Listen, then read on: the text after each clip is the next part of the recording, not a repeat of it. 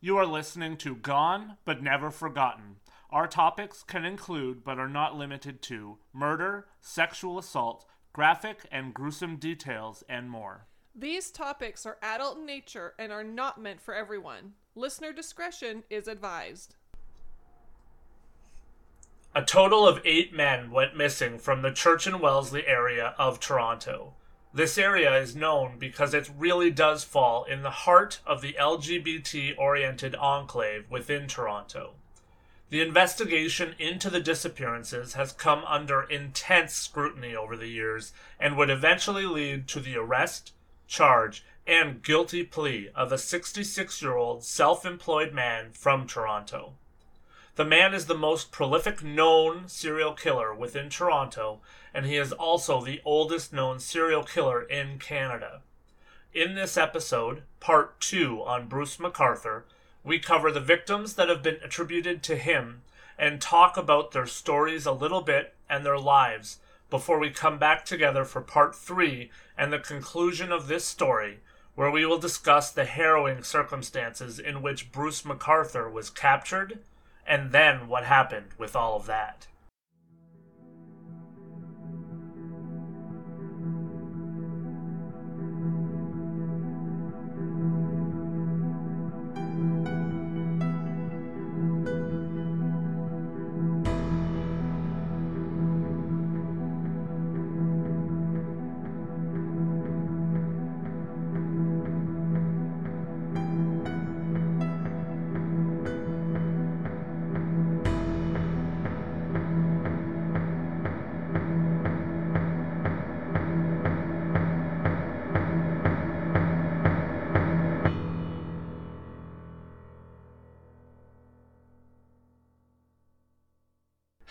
Everyone, and welcome back to GBNF.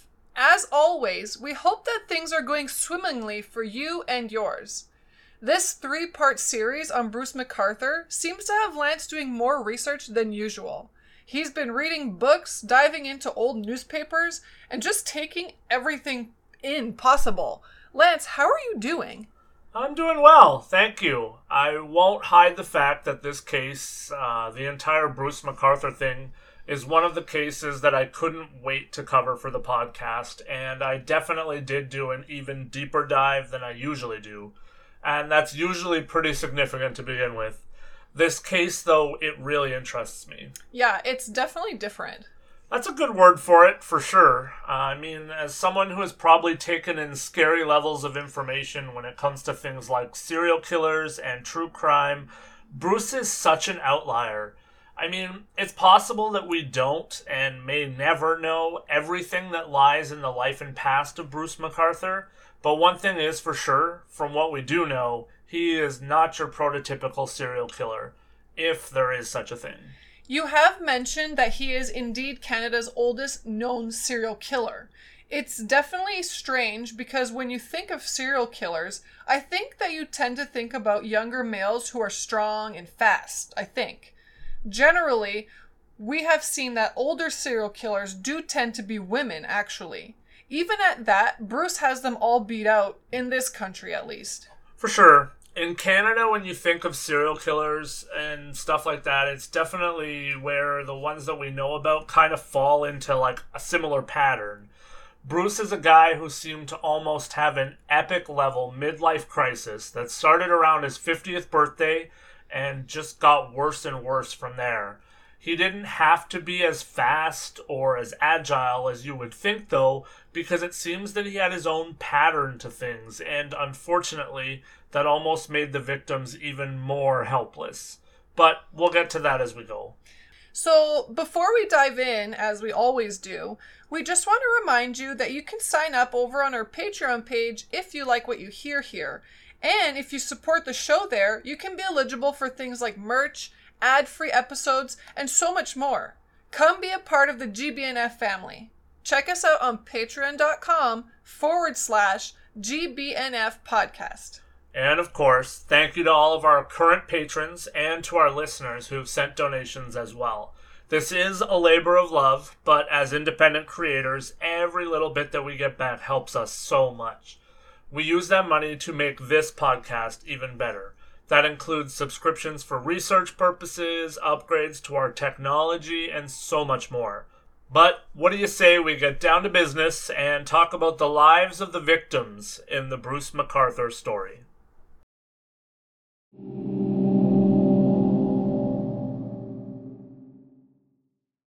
We ended last week's episode by telling you that in 2014, Bruce McArthur would have had his previous criminal record expunged. That means that if anyone did a research on any database for anything related to Bruce McArthur, they would have come up empty. He would have looked as though the previous charges and assaults did not even exist. That combined with the fact that what had been happening prior to 2014 and continued to happen after 2014 was happening in Toronto's gay village would lead to some serious problems in this case, as we will see. We would be remiss if we did not make it clear to you that in Canada, one of the most marginalized community in the country, alongside Aboriginal people and other ethnicities, is the gay community.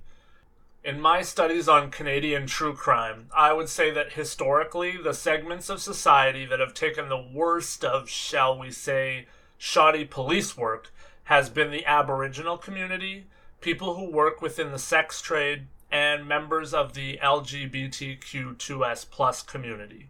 There definitely seems like a pattern had developed throughout our history. Right up there with differences in cases where the family has money versus where the family does not is very troubling indeed. As I often do, I will be sure to not just paint with a wide brush, though. We're certainly not police haters, but one would be ignorant if they believed and stated that all cases are treated equal. Unfortunately, today's case is one of those where it is possible that if police had looked at some of the clues that were available and followed certain leads, there may in fact be more people that did not succumb to the ongoing tragedy that was Bruce McArthur. For this case, I know that you did a lot of reading. Yeah, I do want to give a shout out to Justin Ling. I purchased and could not put down his book Missing from the Village, which was an incredible book that really sets the scene for anyone who's not familiar with the village, the investigation, and everything that goes along with this case. Justin's writing is captivating, informative, and extremely well written. It gave me a level of knowledge on this case that I really couldn't have even received from super extensive research on my own. The book was valuable to me, and if you are interested in more to do with this case, check out Missing from the Village. Even though we ended off last week with Bruce's story in 2014 with the removal of his criminal record, we do have to backtrack a bit further to catch the rest of the story up. While Bruce was around the village often and known by many, he did continue to live with the crimes on his record for a time.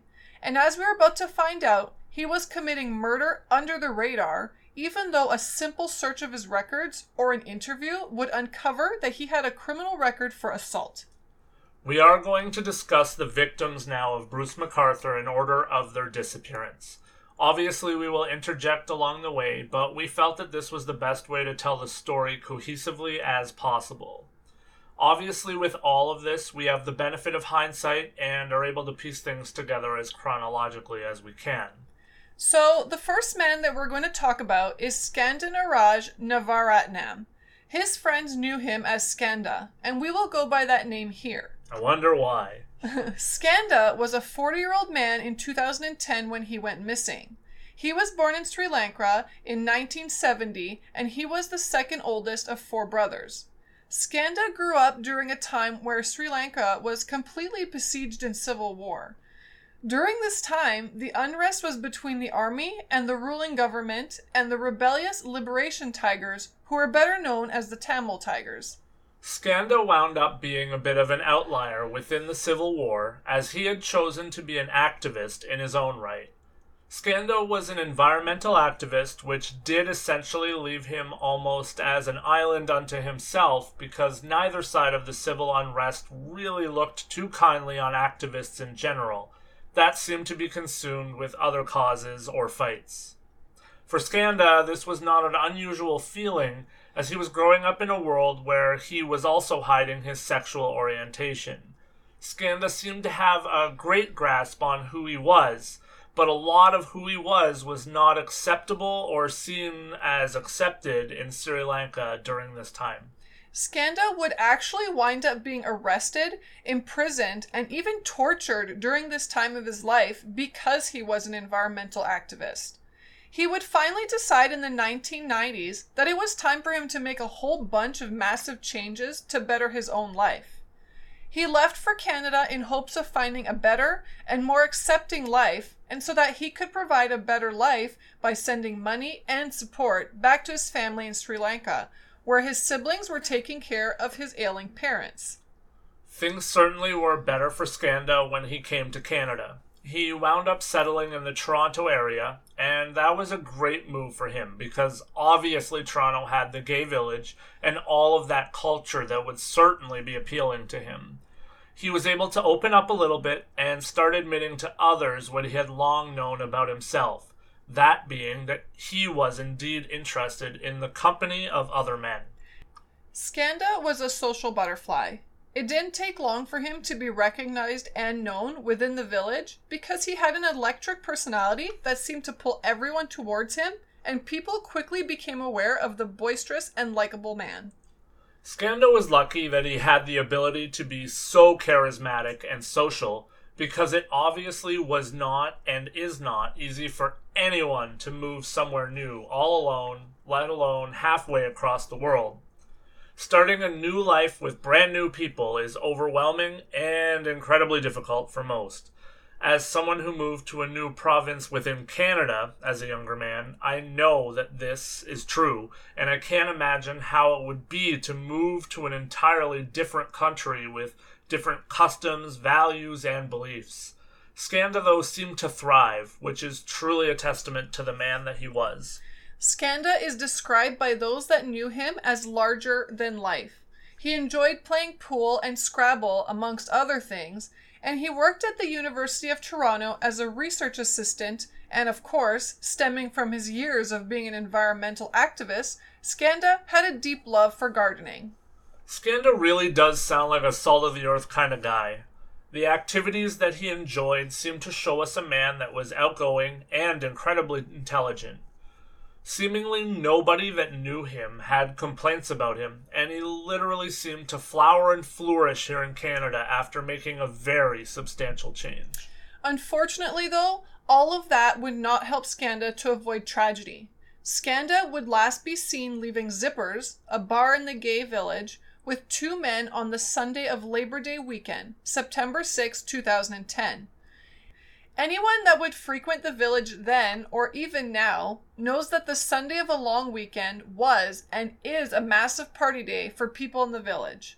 The community didn't need a reason to party, but Sundays of a long weekend, with an extra day to rest and recover, were certainly good times for all. So it was in this busy atmosphere that Skanda would sadly disappear. Monday, Skanda would not be seen or heard from. Tuesday, Skanda would not be seen or heard from. On the Wednesday following Labor Day, a man who had recently had a first date with Skanda would send him a text message to ask if he had passed or failed his audition, referring to their date. The text, though, would go unanswered. It did not take long after not seeing Skanda for his friends to get worried and spring into action. Skanda had recently brought home a puppy to be his companion and this was believed to have been a major key in terms of causing worry and concern amongst his friends. You see, Skanda had, in the past, been known to disappear at times to try new things or go to new places.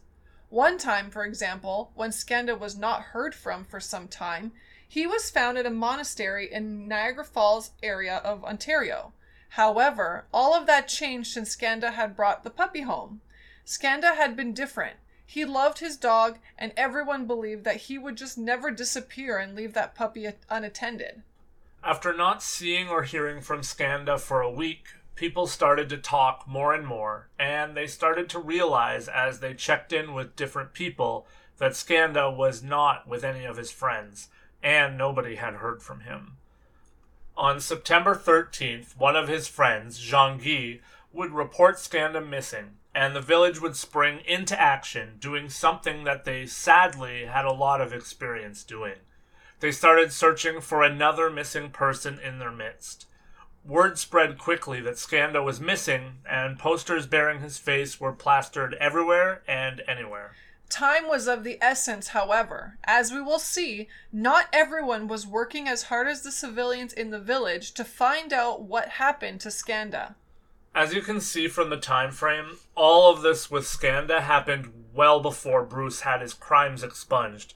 And to make matters worse, in hindsight, it would later come to light that Skanda and Bruce had been romantically linked for many years.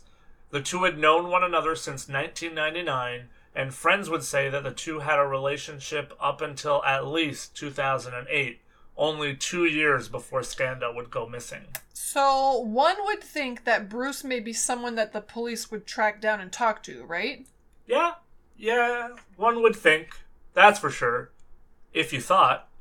You would hope that if you discovered that a missing man had a previous relationship with a man who had a criminal record for beating the shit out of someone with a pipe, that person might wind up on your radar.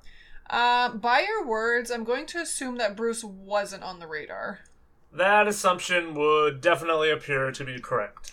That seems like a pretty egregious oversight to me, especially since, like you said, Bruce still had a record at this time. Very much an awful oversight. Although, of course, who knows what they would have found out.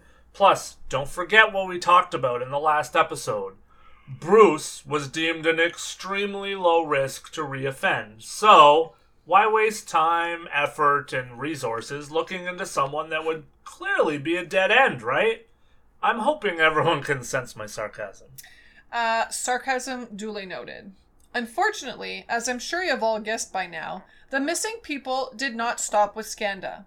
The second man they were going to talk to you about is Abdul Basir Faizi, or, as he was known to his friends, Basir. Basir had a lot in common with Skanda in terms of looks and even backstory, but in terms of personality, in many ways, the men couldn't be more different. Basir, in his own words even, was not a happy man. Basir was born in Afghanistan in the 1970s, and prior to the invasion of Afghanistan in 1979, things in the country seemed to be heading in the right direction. The country was seemingly headed towards being a conservative and prosperous democratic nation. However, in 1979, all of that changed drastically. A civil war would break out in the country and the Taliban would rise to power. Basir, though, stayed and tried to adjust and make everything work. Basir even got married in 1999 to a woman named Karima. However, as the pair started to plan together and plan a family together, they decided that it was time to move, and move they did, moving to Brampton, Ontario, a popular place for new residents coming to Canada from that part of the world. They would have two daughters together. Basir would find work at a printing company, and the pair would eventually even use their savings to purchase investment properties with a friend to try and further their family. Unfortunately, though, they would wind up being played in that situation by their friend, who took all of their money and disappeared. Around that same time, Basir was also laid off at work at the printing company, and try as they might to stay afloat, the pair would declare bankruptcy in 2010. Around this time, Basir would tell his wife that he was unhappy with where they were in life. He wasn't happy in Brampton, he wasn't happy with what he was doing for work, and he wanted to make changes. One of the things that he did leave out to his wife, though, was the fact that he was living a closeted life, meaning that he was hurting because he was living a lie. Basir enjoyed the company of men and would often leave Brampton under the guise that he was working late to make the long drive to downtown Toronto, to the village. Basir was finding himself in a spot that was and is familiar to quite a few men. He was realizing that at the very least he was bisexual, but he was not willing to come out to his friends or family for fear of destroying the family. He wanted to wait until his children were older so that he would not negatively affect his family or their lives. Many men like Basir would wind up facing a lifetime of sadness, incompleteness, and depression that they would take on themselves, rather than sharing things that they believed would destroy others. This was perhaps the worst for men like Basir, men who were married, came from the Middle East, and had been indoctrinated in their cultures, religions, values, and society at large to believe that being gay was an incredibly awful thing. They would choose to struggle internally by being selfless, and they would hold on to so much stress and hurt inside for fear of repercussions and fears of being completely ostracized. On December 28, 2010, though, everything changed, and Basir would not ever get the chance to tell his family his truths on his own terms. He made the long drive to the village, and he first went to the Eagle, a bar in the village, and then he went to the Steamworks, a bathhouse, with a friend.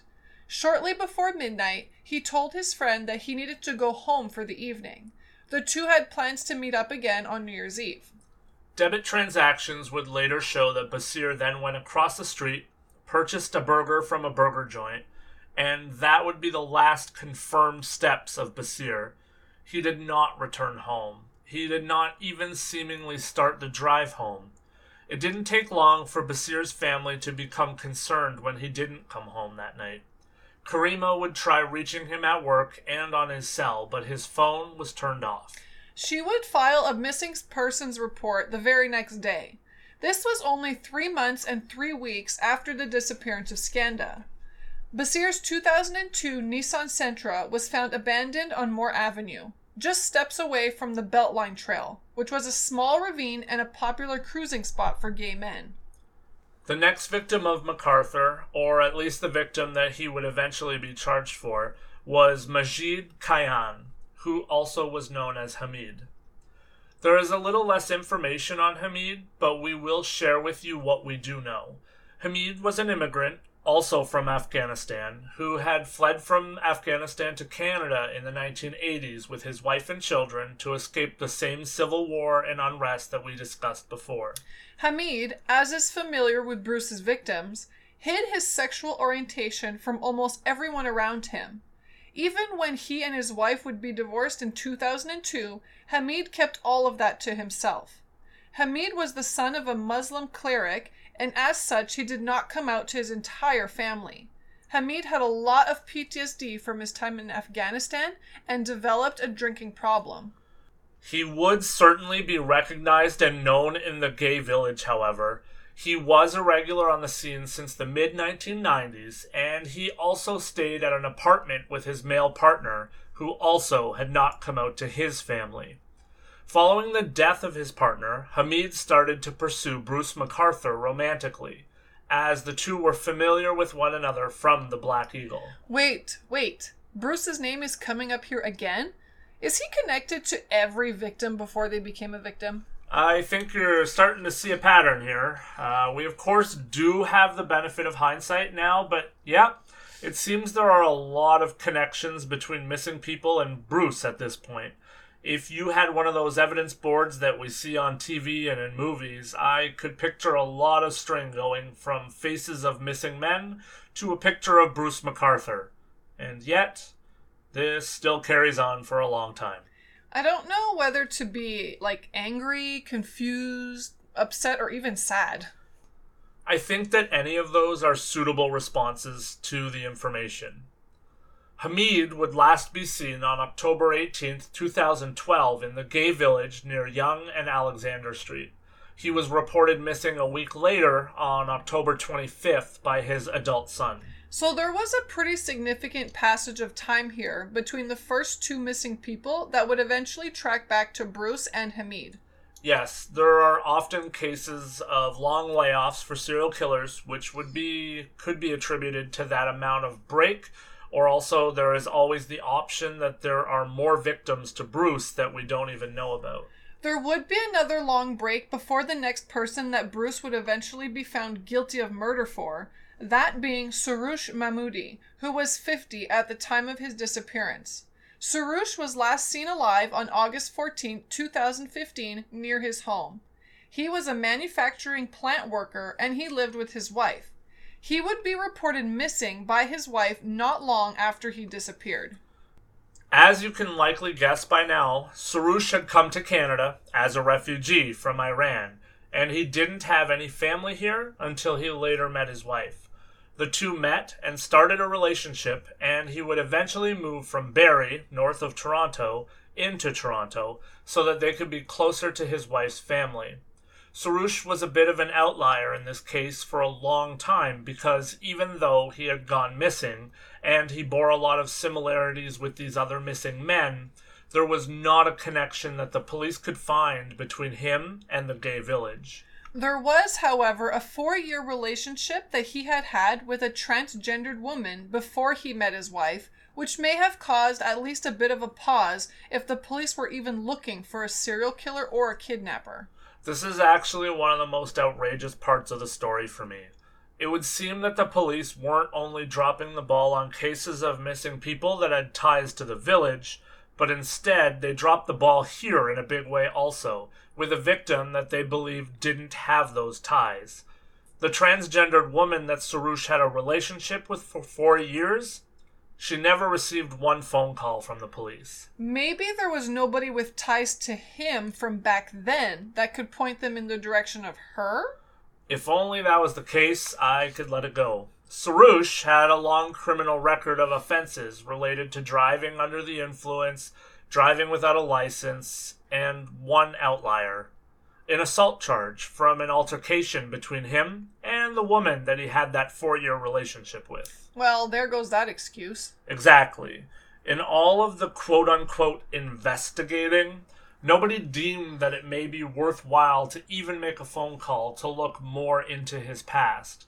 Soroush was not even seen as a gay man or related to the village but clearly he was seen as somewhat of a career criminal, and maybe that was a good enough reason to not look into his past for police. Who knows? The next victim chronologically would be Kirushna Kumar Kanagaratnam, who was a bit of an outlier in many ways. He was never reported missing and had come to Canada with 491 other Tamil refugees from Sri Lanka in August 2010 aboard the MV Sun Sea. This was not a legal case of becoming a refugee, and a deportation was given, and he went into hiding within the Tamil community in Ontario, and he worked as a cleaner and a mover. He was 37 years of age when his family last had contact with him in August of 2015, which also made his age a bit of an outlier. But the rest of the story is certainly familiar. It's believed that he was killed around January 6, 2016. The next victim that Bruce murdered was also definitely an outlier in many ways. But also, he was simply another marginalized member of society for other reasons. Dean Lisowick was 43 or 44 at the time of his disappearance, and he sadly was not ever reported missing.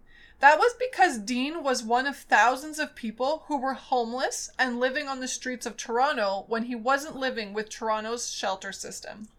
Dean had grown up in poverty, and his family had moved away from where he was born, which was Winnipeg, Manitoba, in search of chances to change their lives and change their fortunes here in Toronto. Unfortunately, though, the move did not help things, and his family fell apart. Dean was only eight years old when he became a ward of the Catholic Children's Aid Society, and he was placed with a foster family in Udora, Ontario.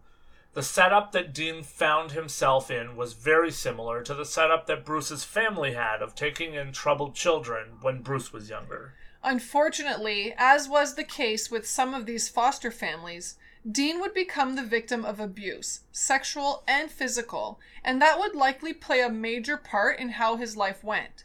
Oftentimes, victims like this, especially when poor, find themselves mentally unable to deal with the horrors they have been a part of and unable to find answers to repair the damage done.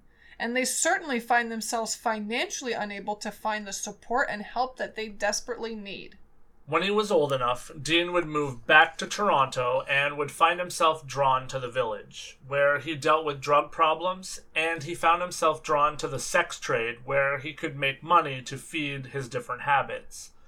Dean was another boisterous and outgoing man who also had a good looking and young face, and because of that, he didn't have any trouble finding work within the sex trade.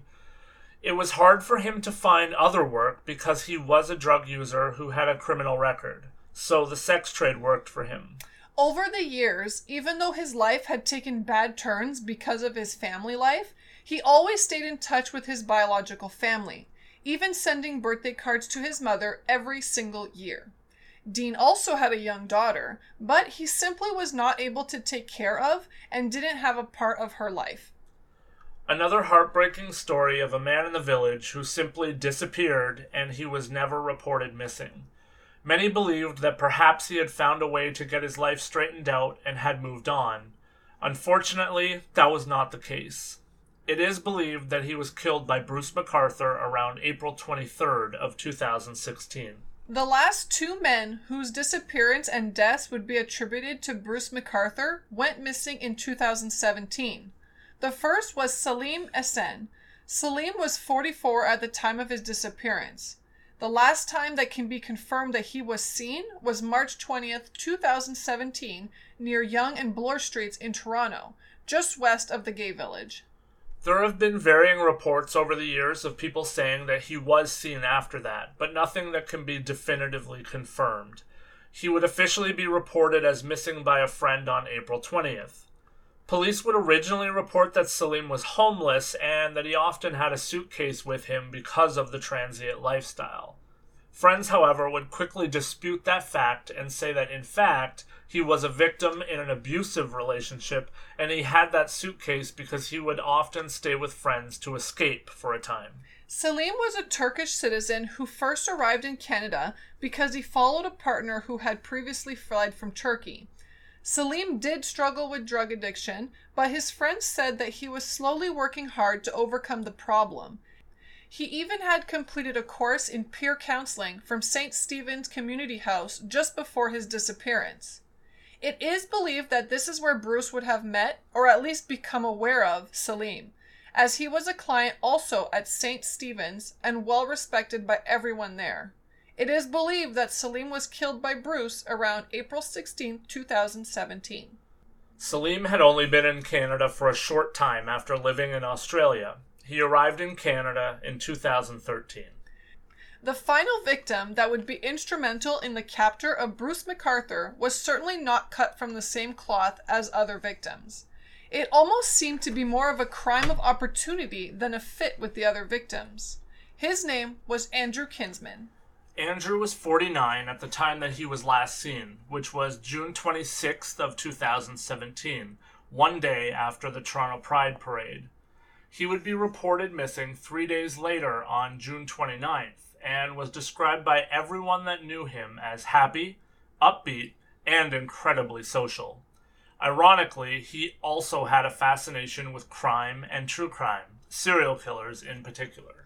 Andrew was a responsible man who didn't live on the streets and always held down a job. He was a superintendent at the building that he lived in and he was also a volunteer in many ways and in any way that he could be. The ties to Bruce were also unmistakable.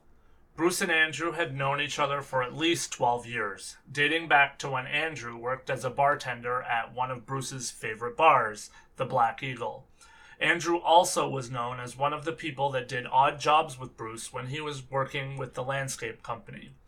The two also, you guessed it, had a sexual relationship that had been going on for some time. So, Andrew helped in the capture of Bruce, but how?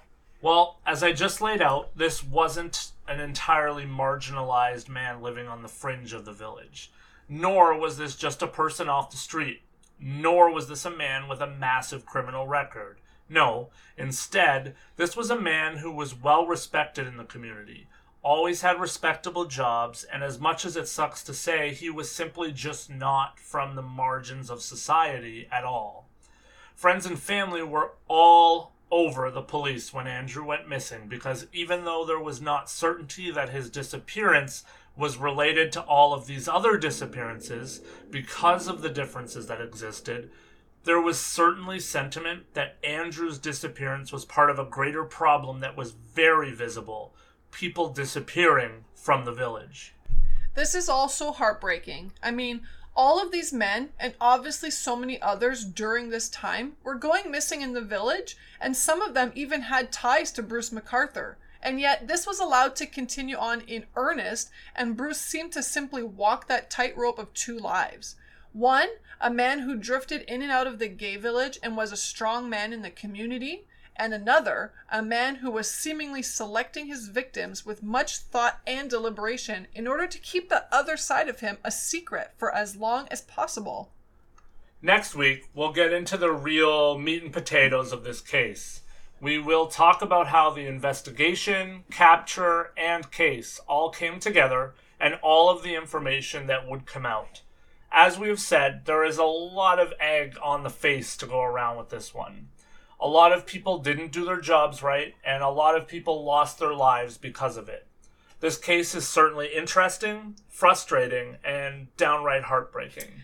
So, yes, we will leave it here for you for this episode, and we'll invite you back for next week's episode when we conclude the look at Bruce McArthur. We have seen the early years, the victims, and next week we'll dive into the crimes and conclusion of this case. Thank you for spending your time with us, and our thoughts and prayers definitely do go out to the friends and families of these eight men who we know fell victim to serial killer Bruce McArthur. So, thank you again, and we'll see you next week.